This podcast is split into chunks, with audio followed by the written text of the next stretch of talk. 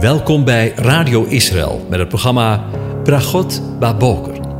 Een kort ochtendprogramma waarin een gedeelte uit de Bijbel wordt gelezen en besproken. Met Bragot Baboker wensen onze luisteraars zegeningen in de ochtend. Presentator is Kees van de Vlist.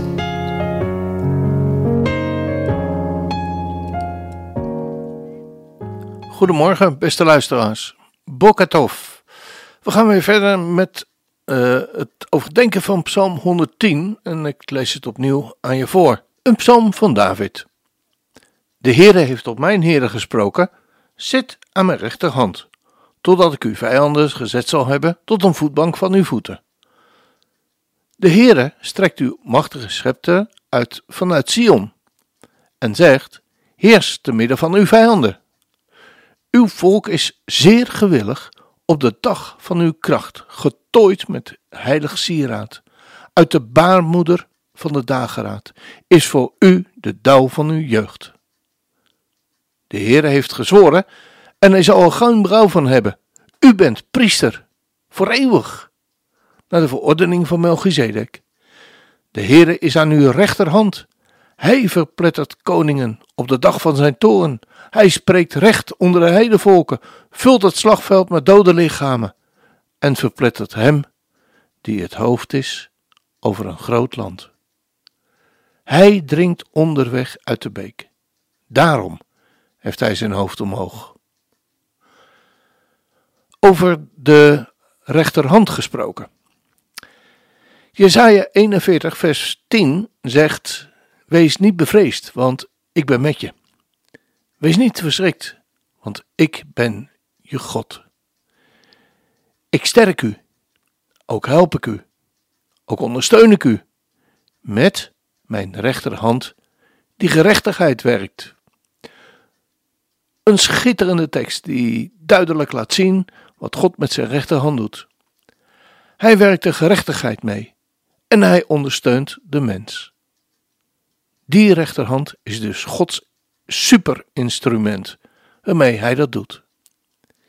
In Marcus 16, vers 19, daar lezen we: De Heere dan is, nadat hij tot hen gesproken had, opgenomen in de hemel en heeft zich gezet aan de rechter, en dan tussen aanhalingstekens maar hand, van God. Yeshua is dus gaan zitten rechts van God in de hemel toen zijn aardse bediening na zijn eerste komst helemaal gereed was. Toen was er na 33 jaar rust en zit hij op het best denkbare plekje, dicht bij zijn vader, aan de rechterhand. Althans, zo lijkt het. In werkelijkheid betekent zitten aan de rechterhand van, in dit geval God, gezeten zijn in de macht. En in dit geval in de macht van God. Het gaat om de positie die iemand bekleedt. In Romeinen 8, vers 34, daar lezen we: Christus is het die gestorven is. Ja, wat meer is, die ook is opgewekt, die ook aan de rechterhand van God is, die ook voor ons pleit. En in Efeze 1, vers 20 lezen we: Die hij gewerkt heeft in Christus toen hij hem uit de doden opwekte en aan zijn rechterhand zette in de hemelse gewessen. Maar over het zitten aan de rechterhand lazen we ook in Psalm 110. De Heere heeft tot mijn Heere gesproken, zit aan mijn rechterhand, totdat ik uw vijanden gemaakt heb, zal hebben tot een voetbank van uw voeten. Zo zien we ook nu weer, evenals de voorgaande dagen, dat het Eerste en het Tweede Testament één geheel zijn. In het Tweede Testament wordt maar liefst zeven keer verwezen naar deze uitspraak van Psalm 110. In Matthäus 22, vers 44, Marcus 12, vers 36, Lucas 20, vers 42, Handelingen 2, vers 34, Hebreeën 1, vers 13, Hebreeën 10, vers 13 en in 1 Korinthe 15, vers 24. Allemaal verwijzingen naar Psalm 110, waar gezegd wordt: De Heere heeft op mijn Heere gesproken, zit aan mijn rechterhand, totdat ik uw vijanden gemaakt zal hebben tot de voetbank van je voeten. Maar in Psalm 110 gaat het over nog veel meer dan alleen de rechterhand. Het gaat ook over de vijanden van God die uiteindelijk tot een voetbank voor de voeten van de verhoogde Jezus, Yeshua, zullen worden. Een totale vernedering voor die vijanden dus. Maar bovenal voor de vijand dus. Voor rechterhand staat in het Hebreeuws de grondtekst Yamin. En dat betekent, en dat woord komt 135 keer voor. En het wordt ook verklaard in de naam Ben Yamin. Wat betekent zoon van de rechterhand. Van mijn rechterhand. En de eerste keer komt het woord in Genesis 13, vers 9 voor. Tijdens het gesprek tussen Abraham en zijn neef Lot over de verdeling van het land. Als jij naar links gaat, dan zal ik naar rechts, Jaman, gaan. En als jij naar rechts, Jamin, gaat, dan zal ik naar links gaan. Het eerste woord rechts is een vertaling van Jaman, rechtshandig zijn. En het tweede, het woord rechts, is een vertaling van Yamin. Het zou dus eigenlijk vertaald kunnen worden met: als jij de linkerhand neemt, dan ga ik naar rechts. En als jij de rechterhand neemt, dan ga ik naar links. Er staat ook niet echt rechterhand, maar het kan worden opgevat als de rechterkant of de rechterzijde. God doet inderdaad grootste dingen met rechts. Zo lezen we in het lied van Mozes, nadat het volk Israël door de Scheelfzee gegaan was. Uw rechterhand, heren, was heerlijk in macht. Uw rechterhand, heren, verpletterde de vijand. Zo lezen we in Exodus 13, vers 6. En in vers 12, u strekte uw rechterhand uit en de aarde verzwolg hem. Nog een mooi voorbeeld van Gods unieke rechterhand vinden we in Psalm 80, vers 15. O God van de legermachten, keer toch terug. Kijk neer uit de hemel en zie. Zie om naar deze wijnstok, dat is Israël, de stam die uw rechterhand geplant heeft. En dat om de zoon die voor u zelf sterk gemaakt hebt. En ook Psalm 118, vers 15 en 16, waar het over de vreugdezang gaat. Een lied van verlossing. De rechterhand van de Heer doet grote krachten en grote daden. De rechterhand van de Heer is hoog verheven. De rechterhand van de Heer doet krachtige daden. Ik zal niet sterven, maar leven. Matthäus 5, vers 29 lezen we: Als uw oog u doet struikelen, ruk het uit en werp het van u. Maar zo staat het er niet in de oorspronkelijke tekst. Er staat: Als uw rechteroog u doet struikelen. En het wordt geschreven in Johannes 5, vers 29 en ook in het volgende vers gaat het op dezelfde manier. En uw rechterhand doet u struikelen. Hak hem af en werp hem ver weg van je. Voor de werkelijke betekenis van deze uitspraken had het naar ons idee eigenlijk niet uitgemaakt. Als het woordje rechter er niet bij gestaan had. Het staat er wel. En zo blijkt het steeds te gaan als het over lichaamsdelen van mensen gaat. Bij Malchus wordt een oor afgehakt door Petrus. Maar ook dat bleek zijn rechter te zijn. En Yeshua zet het er zo weer aan. In Lucas 6, vers 6 is sprake van iemand met een verschrompelde hand. En dat blijkt de rechterhand te zijn. Het kan ook voorkomen dat iemand ons de wang op de wang slaat, volgens Matthäus 5, vers 39. Maar dat zal dan toch de rechter moeten zijn, waarna vervolgens de linker kan worden aangeboden.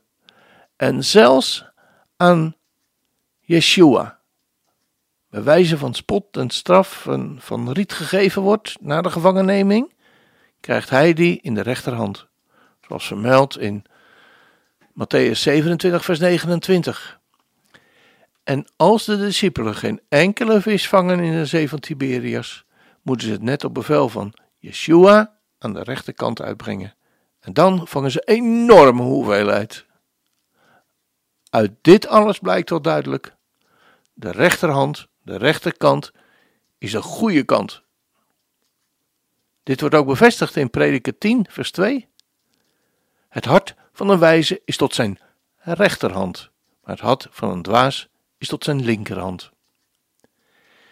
In de toekomst, zoals beschreven in Openbaringen 13, vers 16, zal de dan levende mens zelf mogen kiezen. De keuze is voor het beest kiezen met het nummer 666 of de rechterhand op het voorhoofd. Of het voorhoofd. Of geen eten en drinken kunnen kopen en bidden. Geef ons heden ons dagelijks brood. En als een mens niet in staat is om het verschil tussen de rechter en de linkerhand te weten, zoals de inwoners van Nineveh, volgens Jona 4 vers 1, dan gaat het veel verder dan alleen het onderscheid tussen rechts en links. Dan gaat het over de goede weg volgen naar God toe. Of de verkeerde weg en de eigen weg van God af. Daarom werd Jona ook naar hen toegestuurd. Zo lezen we in Jona 3, vers 1. De rechterhand blijkt de beste. De rechterhand van God blijkt dus de meest uitnemende plek te zijn, want daarmee bewerkt hij gerechtigheid. En met die kant sterkt en ondersteunt hij de mens. Dit principe vinden we de hele Bijbel door. Als een man, mens rechtvaardig is, is voor die persoon rechts de beste kant. En zal ook de rechtervoet het handigst zijn. En meestal ook het rechteroog, als er ergens op gemikt moet worden. Dus dat rechteroog, dat doet struikelen, is het beste oog. Als zelfs het beste van de mens hem doet struikelen, is er wel dringend hulp nodig. Want zelfs als we het uitdrukken en weggooien, kunnen de gedachten gewoon doorgaan. Met ons te laten struikelen.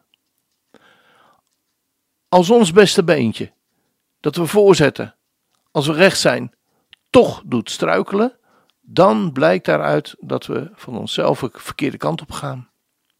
De rechterhand is ook de hand van gemeenschap tussen gelovigen. Zo lezen we in Galaten 2 vers 9. En toen Jacobus, Kefas en Johannes, die geacht werden steunpilaren te zijn, de mij gegeven genade erkenden, gaven ze mij en Barnabas de rechter hand van de gemeenschap, opdat wij naar de heidenen en zij naar de besnedenen zouden gaan. Een volgende keer hoop ik hier weer verder op de rechterhand in te gaan. Voor vanmorgen heb ik gekozen voor lied 652 uit de opwekkingsbundel. De woorden die gezongen worden zijn een vertaling van wat we lezen in Openbaringen 16, vers 6 en 7. Sorry, in Openbaringen 19, vers 6 en 7, waar we lezen. En ik hoorde iets als een geluid van een grote menigte. En als een gedruis van vele wateren. En een geluid als van zware donderslagen. Halleluja! Want de Heere, de Almachtige God, is koning geworden. Laten we blij zijn en ons verheugen en hem de heerlijkheid geven. Want de bruiloft van het lam is gekomen en zijn vrouw heeft zich gereed gemaakt. Zing voor de koning, het lam op de troon. Hij zal regeren, Gods enige zoon. Leven en redding brengt zijn heerschappij. Vreugde zal heersen. De schepping wordt vrij. Jezus komt terug, voor wie bidt en verwacht. Wij willen klaarstaan, bij dag en bij nacht. Als hij verschijnt, klinkt ons lied tot zijn eer. Satan moet wijken en Jezus regeert. Kom, zing dit lied met mij. Zing dat je hoort bij Koning Jezus. Hij is je Heer. Kom, richt je hart op Hem. Zing nu, verhef je stem voor Jezus. Zing voor de Heer.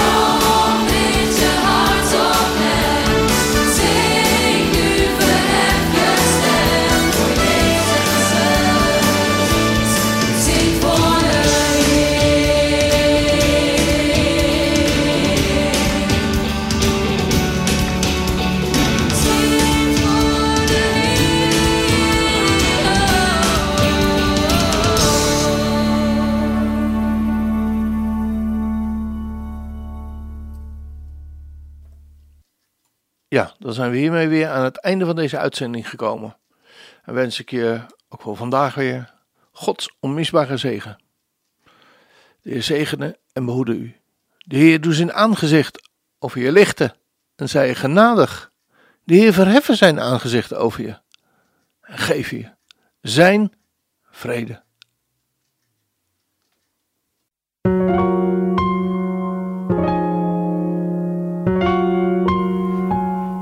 Hebt geluisterd naar het programma Bragot Baboker.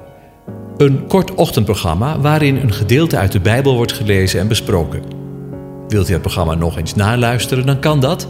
Ga naar radioisrael.nl en klik onder het kopje radio op uitzending